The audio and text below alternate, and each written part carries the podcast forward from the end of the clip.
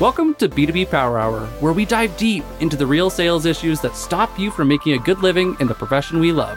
We discuss how to get, keep, and grow customers by unpacking the prospecting and selling techniques that work in 2023, the ones that you want in your personal OS as a seller. Forget the hustle. It's time for a Power Hour. Now, on to today's episode.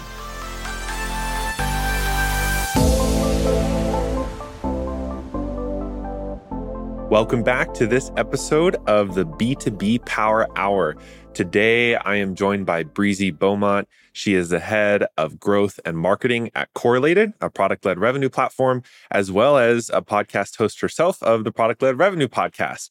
Breezy, I'm so thrilled to have you on today because I got to admit, I think maybe Chris Walker had commented on one of your posts about product qualified leads, and there's some good chatter back and forth in the comments.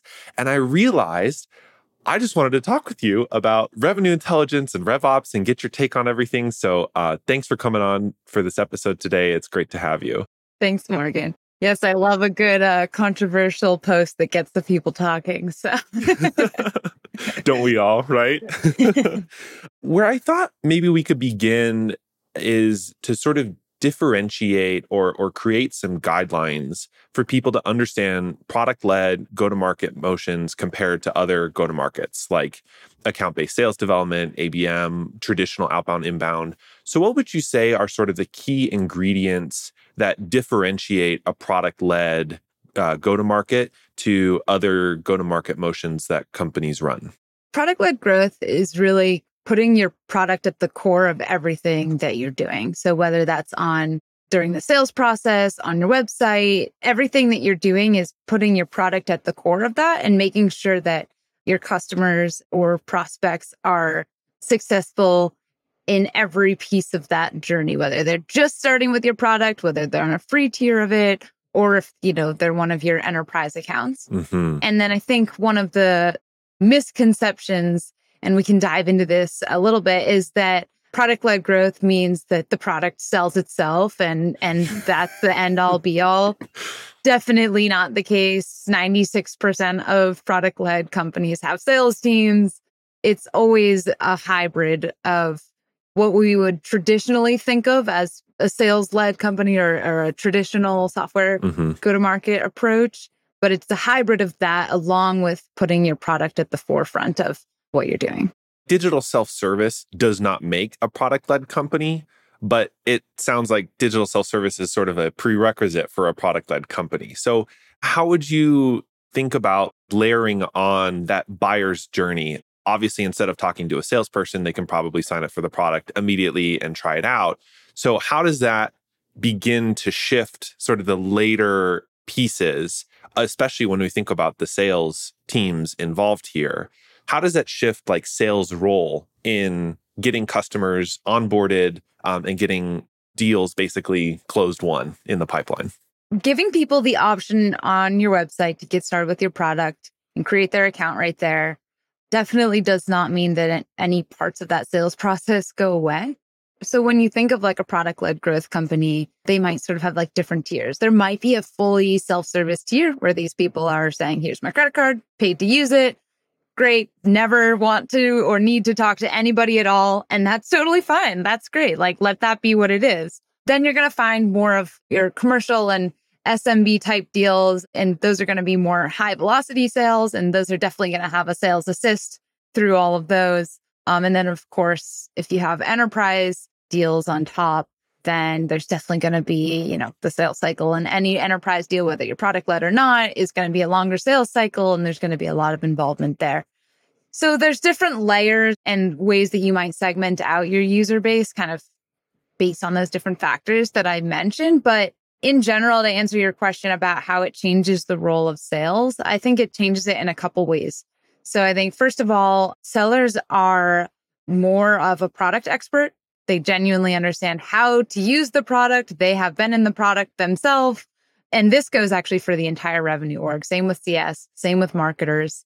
But I think one of the the big swaps for sales team at a product led company is that you need to have the data and insights to understand how people are actually using your product Or else what you do is you reach out to them. And so someone's using your product, they're happily in there doing their thing, and you reach out to them like, Hey, how's it going? You know, and you have like nothing to say. So you really need those insights to be able to have a good conversation to say, Hey, you know, I saw you invited three users. Do you want to set up an onboarding call and, and I can get my CS person on it? Or I saw you were clicking on this premium feature maybe it's not something you're paying for today, but here's some benefits you get out of it. Maybe do you want to expand to the next year? Um, and so the selling motion is more of an informed based on how people are using your product, being able to have a conversation there.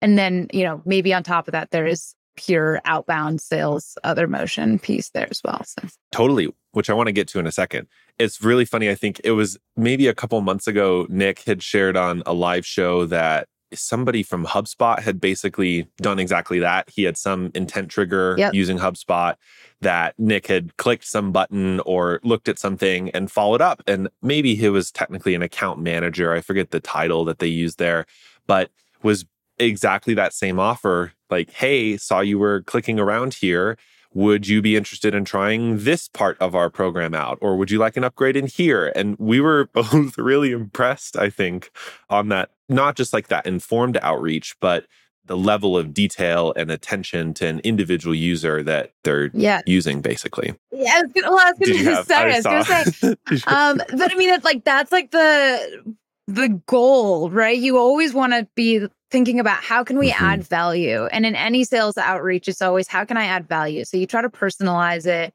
based on that actual person and maybe things they've been talking about on social sites. You try to talk about their business and the value that you can add to their business and all these things. And so we've been trying all these different ways to be relevant, add value to people. But the most successful way to be relevant and add value is say, like, hey, you are literally doing this because I can see that you're doing it. And how can I help you along in that process? It's the goal we've always wanted. And now the data is actually just there to allow for it. Totally. And I think this brings us into that product qualified lead as a concept. And it's something that you've been posting a lot about recently out on LinkedIn, which I love. So just to pause here for a second, how would you define and differentiate not just a marketing qualified lead and a product qualified lead, mm-hmm. but also a product qualified lead and a sales qualified lead. Sort of in the traditional pipeline motion, usually there's that handoff from somebody in marketing to somebody in sales. So then it becomes a qualified opportunity. Where does a PQL fit into that? And give us some color here, Breezy. I'm really interested. Definitely. So I'll kind of give a definition of the three of them. In marketing qualified lead, you're generally looking at some combination of information about the lead or the contact. That can be things like they have a manager plus title or this or that, or they're in this part of the company. And then you're also looking at things about the account. So, okay, that company has over 100 employees. They are located in this territory of the US, et cetera. And so you're looking at these contact and or lead contact and account criteria. And then on top of that, you're looking at things for a marketing qualified lead. You're looking at things that they've done um, to engage with your marketing materials. So is it different things they've clicked around on the website, events that they've mm-hmm. attended, ebooks that they downloaded, if anybody still has people downloading ebooks. And so things like that for the MQL. Sales qualified lead is then once someone's become an MQL and they've been, and this is the kind of the traditional model, when they become an MQL, pass over to sales, they might become an SQL based on if they meet different criteria of, you know, do they have a need? Is there a timeline? Whatever their sales methodology is, maybe following BANT, MEDDIC, blah, blah, blah. You're looking at some of the same lead or contact criteria and the same account criteria as you would in the MQL, the SQL, and actually, the same goes for a PQL a lot of the time. But the difference is instead of looking at activities that they're taking in our marketing materials or attending events with us, you're looking at what are they actually doing in our product. So, have they been logging in a certain amount of times? Have they been clicking on certain features? Have they built a dashboard? Have they invited other users to join them? And so it's a combination of actions that they've taken inside of your product, as well as some of that, what we would think of as traditional sales data. That makes a ton of sense. And you can have multiple PQLs because they're basically like intent triggers. Yes. Actually, you should really not just have one PQL. Okay.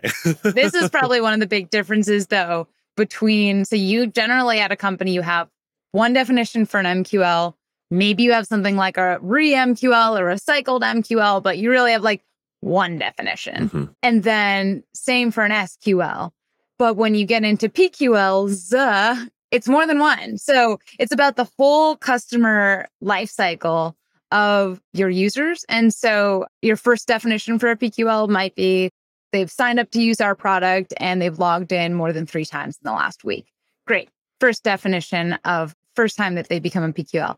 Now they have invited more users and they've started taking X amount of actions. Okay. Now they are a PQL again. And the reason for having so many different PQL opportunities when in the past we just had, you know, MQL, SQL, sell, opportunity, and close is that that was a very linear process. Yep. And the process in the product led growth world is very non-linear. It's actually very cyclical.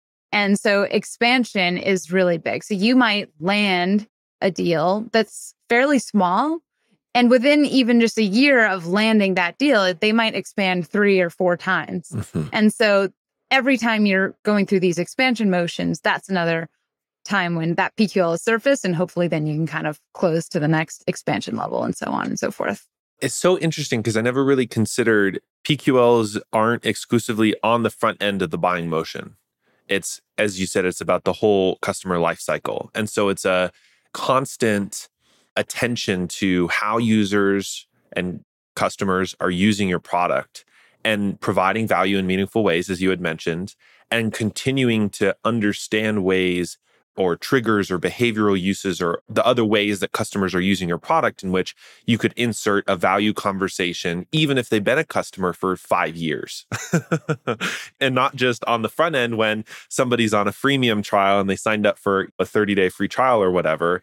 PQLs can be there, but then it sounds like they are also, and they need to be further down the line as a customer has been with your company for years on end. And it's sort of a retain and grow, land and expand sort of motion, but with the same set of data. Yeah, exactly. And so that's why it's sort of like all hands on deck. That's why it's the idea of it really being the revenue org and not necessarily just sales. It, it is really everyone. Mm-hmm. That also sort of points out one additional difference for sales teams and product led growth companies is that after the deal is closed, the land has been made, they don't just drop the account and hand it over to CS. They're with that account generally for like the lifetime of the account. Mm. To make sure that that happens, there's been a shift in the way that sales teams are compensated, especially in product led orgs. And that's to focus a majority of their variable compensation on expansion. So maybe you get 25% on the land, but 75% on the expand in the first, you know, 12 or 18 months or something like that. And so that also very much changes the way that a salesperson would work because they have so much vested interest in making sure that each customer is successful. Totally. It's not just all on the front end. I want to linger here for a moment and talk a little bit about that restructuring of companies inside of a product led movement because obviously in traditional outbound inbound movements and even account well not account based in an idealized world but sometimes account based in reality there's a lot of friction between sales and marketing. And everyone forgets about customer success because it's oh we just kind of hand it off to them. But what you are pointing to which i like is that inside a product led movement it is an all hands on deck because each person is required at every stage of the buyer's journey to provide value in a unique way and to use similar data sets as you sort of survey the landscape of the market, what are sort of the things you see that companies do really well when it comes to structuring a revenue team? Mhm. And what are some things that you see as mistakes as companies attempt to do product led, especially from like an organizational side, not just from like a, a tactical deployment side? There's a lot of different shifts that are happening. So, first of all, there's new roles that are popping up. Um, and then there's some shifts in the way that existing roles work. So, One of the new roles, for instance, is product specialist or, you know, similarly titled. And that's basically a cross between an SDR, it's almost the level of BDR or SDR, but with more of a customer success feel about them. And so what their job is is to get people hmm. who are initially interested in using the product maybe on the free tier to help onboard them and get them involved in using the product more. The product specialist role is an interesting one. I've also seen a shift in a couple other roles. So marketing, for instance, has a little bit more of a stake in working with the product team and building virality into the product. So when you think of if I create a Calendly for myself, if I want to schedule some time with you, I send it to you. Now you've seen the product. Same goes for like expensing software. If I send you an invoice and their little logos down at the bottom, now you know about that company. And so doing things like that to build the virality piece, that's an additional part of the marketing role in a product led org. Hmm. We talked about the shift of sales being a little bit more customer success, focusing on expansion. On the customer success side, there's been a little bit of a shift. So because ideally in a product like growth company if you're doing your job right and marketing is building in that virality into the product then you have a ton of signups and we'll talk to people who have 10,000 plus signups per month to use their product there's no way that you can assign a CS to 10,000 people per month and so there's been sort of like a tiering out of accounts so they're enter the product specialist to help with no. maybe some of the uh-uh. lower tier ones or just the initial landing piece of those. And then CS maybe is only assigned to what would be considered like a tier one account or a more mid market to enterprise size deal. So, yeah, those are kind of some of the shifts that happen. I'd say, you know, it's not like night and day. There's definitely a lot of similarities between what has existed in our traditional or sales led approach go to market approach in previous companies, but mm-hmm. there's even more so the walls between each role are kind of taken down and the cross functional piece of every single role is crucial. It's not really a nice to have anymore. It's it's really a need to have. What do you think about mistakes when it comes to restructuring roles? And I don't know if this is necessarily a fair question because sometimes companies are product led from the get go. And so they're sort of just that's their go to market the entire life cycle that they've existed.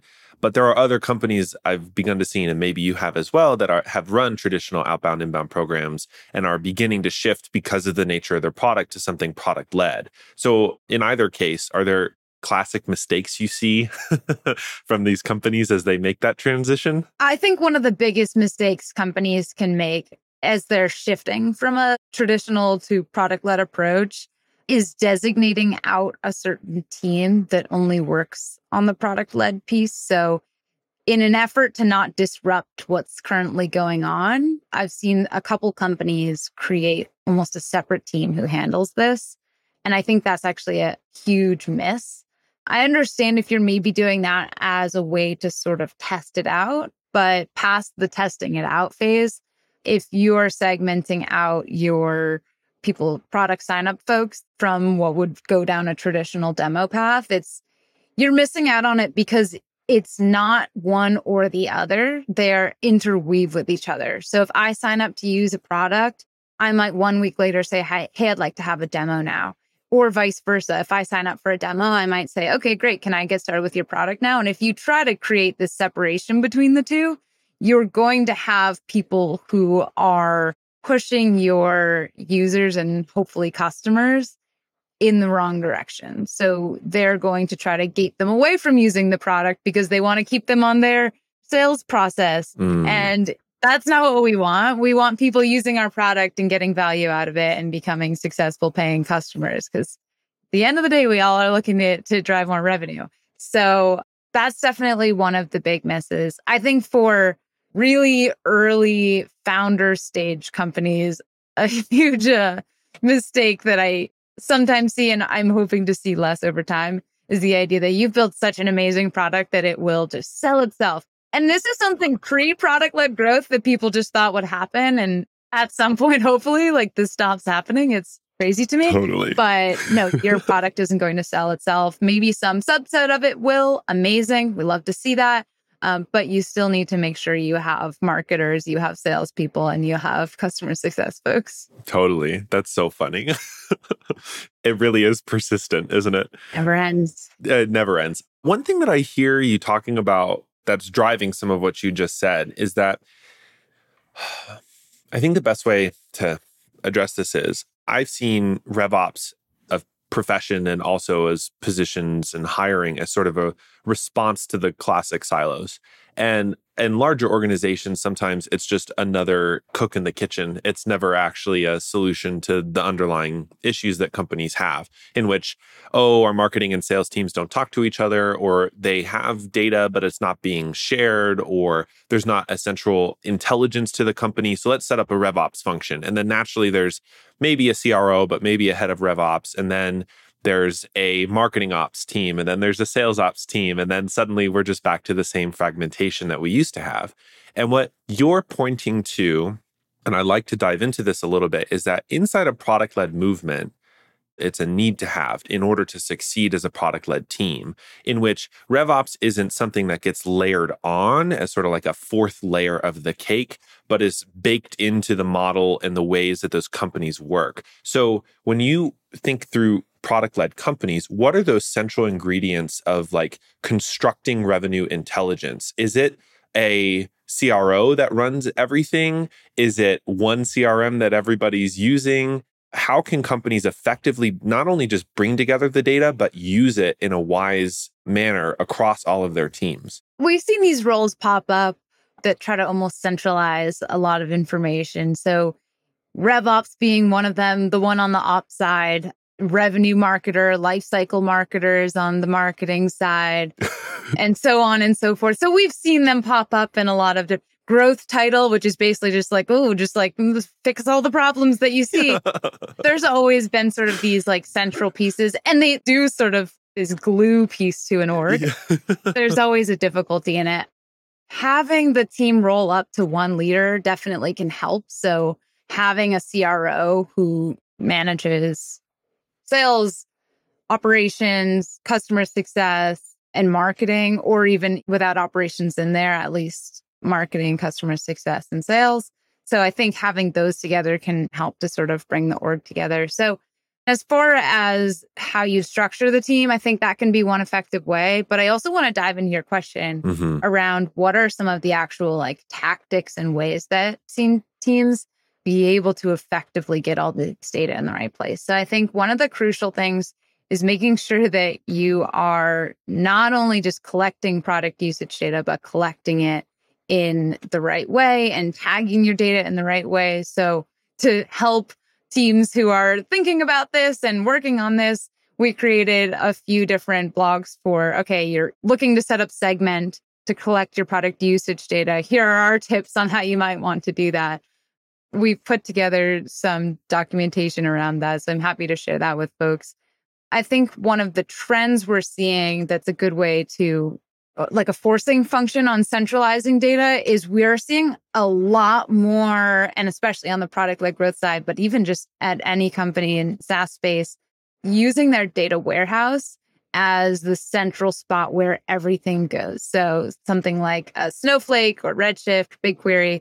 So everything goes into your data warehouse. What used to be is, oh, the CRM is like our source of truth. Right. In product led growth, they can have so many signups, like we talked about per month, that if you tried to put all those into your CRM, it would be absolutely insane mayhem. And also, you'd be paying astronomical amounts. So you can't put everything into your CRM. So instead, everything's going into the data warehouse. And then based on criteria of product usage and this and that, maybe that person then goes into your CRM also with all of that information sort of centralized in your data warehouse Correlated we're also building our product then on top of the data warehouse we can plug into tools like Segment but we're also building on top of the data warehouse so that we can help to like bring together those insights mm-hmm. around product usage and tying that together with your your more traditional like crm data so that's definitely a trend that we're seeing mm-hmm. and i do expect that to continue especially towards while more companies are trying to make it easier for people to access their product, try it out on their own. Um, this crazy amount of influx of data that we have that's amazing and gives us so much ability to do our jobs in a much more effective way but it needs to be managed in a central spot. So a data warehouse allows for that. What just popped into my head is how do you think about manual work versus automated work particularly tying in pqls obviously you have a big data warehouse Correlated can lay on top of that but whatever tool that companies are using to access the product usage data segment it understand it.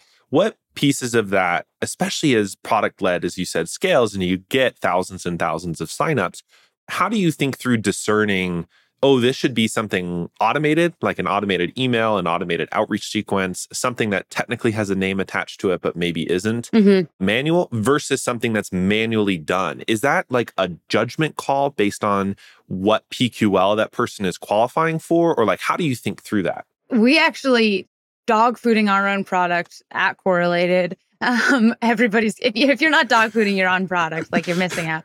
Uh, so we dog food our own product, and so we have some signals that are PQLs that basically we get signaled in Slack based on actions that people take that are maybe higher value. So for us, we use that to say, okay, you know, maybe this requires a little bit more human thinking on top of it. And so by notifying the person who either owns that account or owns subset of users, they can get notified based on how, you know, what's happened. Like, have they tried some key feature or, or, or whatever it may be? Hmm. And so for those maybe higher value ones, notifying the owner in Slack or putting off a Salesforce task is a good way for them to sort of be the judge of what needs to happen next. So now they have the context that they need. They know our sellers know, okay, they've taken this action, they're from this size of account here's our past interactions with them. They have everything they need to make that call.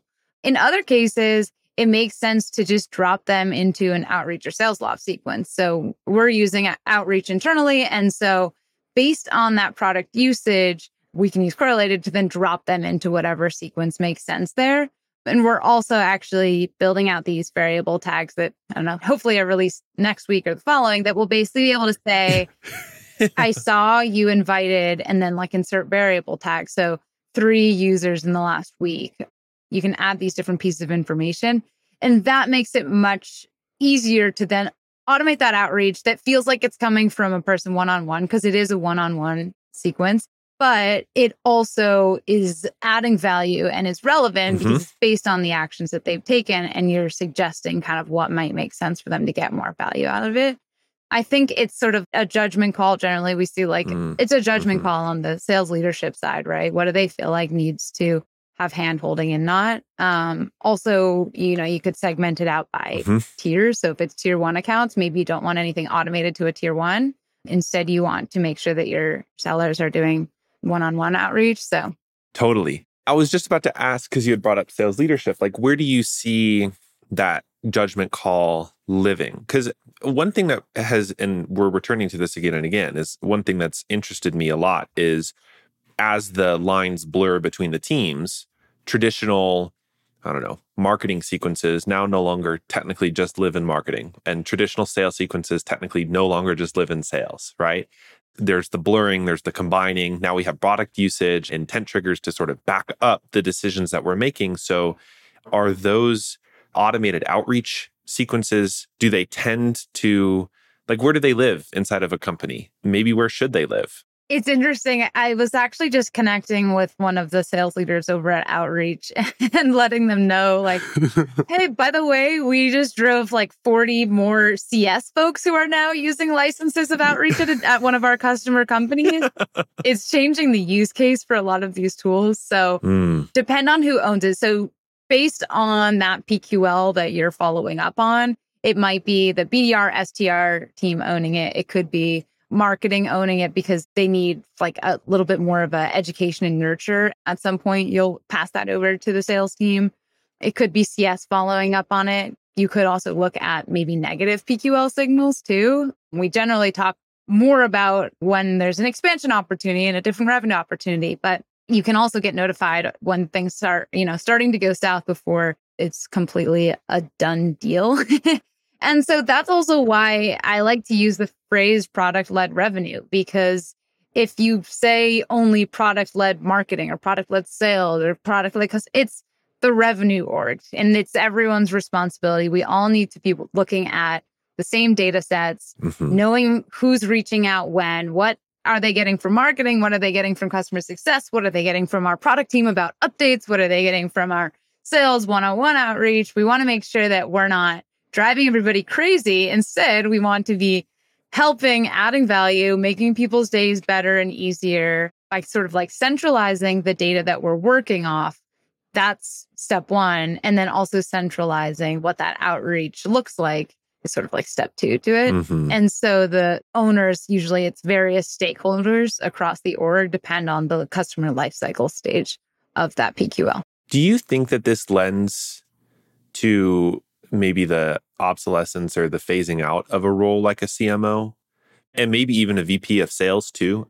While there still obviously can be a head of marketing or a head of sales, and you occupy such a role Correlated, the traditional CMO is sort of the owner of the marketing efforts and the overall brand sometimes and internal comms and external comms and sales has owns the outbound inbound process and has the but in a product led movement as you're pointing out is not only does it help to have like a single source of truth from a data perspective but also almost in some ways a single source of truth in decision making and that could be a CRO it could be a chief customer officer like a CCO that drives those decisions and I could imagine some tension if you set up a CRO and then had a CMO and a VP of sales report to them. I don't know. Have you seen like evolution of those roles or tension?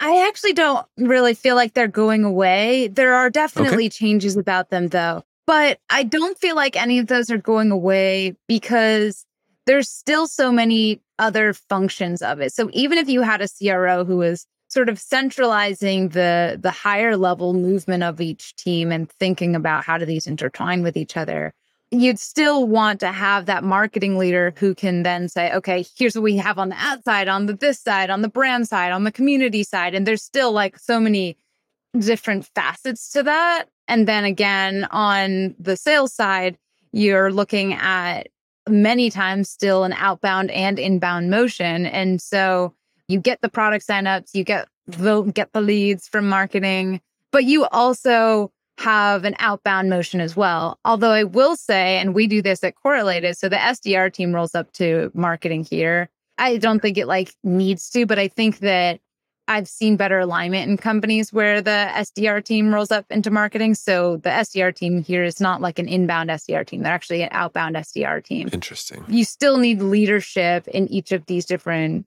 pieces of sales and marketing to then take like one dive deeper into the next level of it. And like, you know, that's why we have all these layers of managers and VP and yeah. all these things because they're each looking one level deeper, one level deeper. Or if you want to think of it the other way, like one level higher up, further bird's eye view of each of the different um, functions below them. Mm-hmm. I do still think that those will exist, but some of the practices that were probably already on their way out the door are just definitely on their way out the door.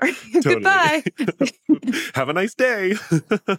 yeah. This is a perfect segue because I wanted to return to the the layering on traditional outbound inside of a product led movement. And it's great to know that at Correlated like the SDR BDR team rolls up into marketing as something that we were actually just talking about this last week in a community room of which some of the benefits of that arrangement. So, how does the outbound conversation change for an SDR or a BDR, especially? Obviously, you have your own target market, but as you think about like mid market or enterprise accounts, especially, like how does that change the conversation for an SDR conducting outreach? I can speak for what we're doing here. And then if we want to sort of like broaden it out, we can. But mm-hmm. so here we actually do an account based approach. And so our SDRs are account based and they're going outbound to mid market and enterprise accounts. And then we will see across the board of SMB to mid market to enterprise accounts coming inbound, either inbound just through a marketing channel or inbound product sign up. Mm-hmm. Um, and so we will see both sides of those, but I'd say majority of those end up being SMB inbound. as they should be because that's how the numbers work out. There are way more SMB Totally. size companies. Like this isn't rocket science. we have our SDR set up. The way they do outbound is slightly different, and that's for a couple different reasons. So, a lot of the marketing that we're doing is brand and community and content type of uh, educational and thought leadership marketing. And so, we're all, as a full org, not just on the revenue side, but whole company, is active and out there and having conversations with folks. That means there's a decent chunk of people in the world who know about Correlated and know enough about us that they're familiar, but maybe they don't know exactly what we do. The way that we then have the SDR team do their outbound approach is more of a social selling, conversational Hmm. type of approach. So they actually are doing no cold calling at all. Mhm. They are doing emailing and social. And we call it like cold outbound, but I think in some ways, most of the time that they're having these conversations, it's really like a warm outbound. People are already, you know, somewhat aware of us. And the the SDR is just tailoring the conversation specific to their use case, specific to their leadership role, et cetera. Inside an account based strategy, a lot of the time there's conversations about like buying committees and multiple stakeholders involved. But does that change in a product led movement because an individual user of the buying committee could just sign up and try the product? yeah, I mean, for us, there are a lot of what we'll focus the SDR team on is going to be talking to more of management type roles. okay. But it's very much the case that anyone of any level role, whether they're an individual contributor or management or exec level, could come in and start using the product on their own. And also, once they start to have a conversation, they can then start to use the product. So that could really happen at any stage of it. They might have had two, three demos and now they just signed up to use our product. That's fine. We will happily set them up with an account. We want them to see it and get used to it and try it on their own. So that's completely fine. I'd say there is some level of just in in their the SDRs being strategic in their roles. There's some level of talking to individual contributors, learning what their problems are, learning what they do have, what insights would be more helpful, like what are sort of the gaps for them. Then taking that, move it up a level, say, you know, I've talked to a couple folks in your team. Here's maybe what I think we might be able to help you with. Is this like, is expansion revenue a really important goal for you this year? If so, here are some of the tactics and ways that you might be able to get there. It's very much like a strategic value add conversation Hmm. rather than just cold calling and saying, like, Mhm. will you set up a 30 minute meeting right now? It's more about here's some value we think we can add. We can either set up a call, Yeah. you can start using the product. I can just send you blogs and other resources about it. Hmm. We can add you to these bi-weekly product led revenue calls. So it's like with these PLG leaders at various companies. So the way that I like to describe product led growth from like the end user perspective is it's like a choose your own adventure. The customer gets to choose their own adventure. Yeah. And so I try to make sure that in our SDR outreach, the same applies. That's incredible, I have to say. it's lovely to hear a company and hear it play out in a real strategic way from SDRs all the way through to senior leadership is like, how are we routing an account? How are we gathering information in a strategic way and then leveraging it in a social selling approach? I wonder if you have any insight to this. Do you think that having just the ability to, I don't know, try out the product makes the call to action a little easier? Like it's less pressured towards the stakeholder that SDRs are talking to? Or is navigating the sale essentially the same? It's just one more adventure that they can choose. Yeah, I'd say it's still similar. What I think is, I guess I found it interesting and then intuitively it just sort of makes sense is that in these outbound conversations, the people that you're talking to aren't generally then saying, okay, I want to get started with the product right now. you know, I want to, you know, crawl before I start running. Right. Can I see a demo of it first? Which is great. Like, let's do that then. I think that's that's definitely the case. Mm-hmm. As far as having them reach out, I think it's nice for the prospect to get the choice. So if they do want to start using the product, they can. The option is there. And I think that to some degree puts you at ease. That's like one of these uh, funny ideas in psychology, but giving people the choice of two options. Yeah. There's this saying that if you want like a toddler to put shoes on, you don't say like, "Can you please put on shoes?" You're like, "Which of these two pairs do you want to put on?" And then the toddler gets to pick their pair of shoes. So, um, not that our prospects are all toddlers, but but it gives them the choice. Like, do you want to talk to the team and have a demo and have us walk you through it? Do you want to get started in the product? Do you want a hybrid? Do you want meaning we can set you up with your your account and your demo could actually be in your specific demo, your environment, like the account that we created for you, and we can kind of walk you through your own data. It's additional way for them to sort of pick that. Awesome. Yeah, that's amazing. Well, our time's coming to the close. So I have our classic closing question around here anymore, which is if you only had an hour and every minute counts, Breezy, what would you do with your power hour? Is this supposed to be a, a business answer? Because Oh, I'd yes. probably go to the gym Yeah. totally acceptable answer. or take my dog to the park or no. No, I mean thinking about some of the revenue intelligence and and product led stuff we've talked about today. What would you do with an hour? I would just dive into how you could better serve your users across their funnels. So I think it's always good to do a little deep dive. And so I'd probably take an hour to look at okay, how are we doing when people are signing up and converting down there? How are we doing once people are in there? What's this communication look like? And so I'd probably do a, a dive into that. That's probably my answer. That's awesome. I love that. Dog walks are totally acceptable too, just for the record. well, I mean, she, that, that that would be her choice. so. Yeah. well, thank you so much for joining us on this episode. I've learned a ton, and thank you for for sharing your insights. Um, Breezy, where can people find you? You can find me on LinkedIn, Correlated, and all my coworkers are all on LinkedIn as well. So you can definitely find us all there or Twitter. And then Correlated is getcorrelated.com. I'm always happy to have conversations with folks. I love networking. So definitely feel free to reach out. Awesome. Well, thank you very much, and uh, have a lovely rest of your day. Thanks, Morgan. You too.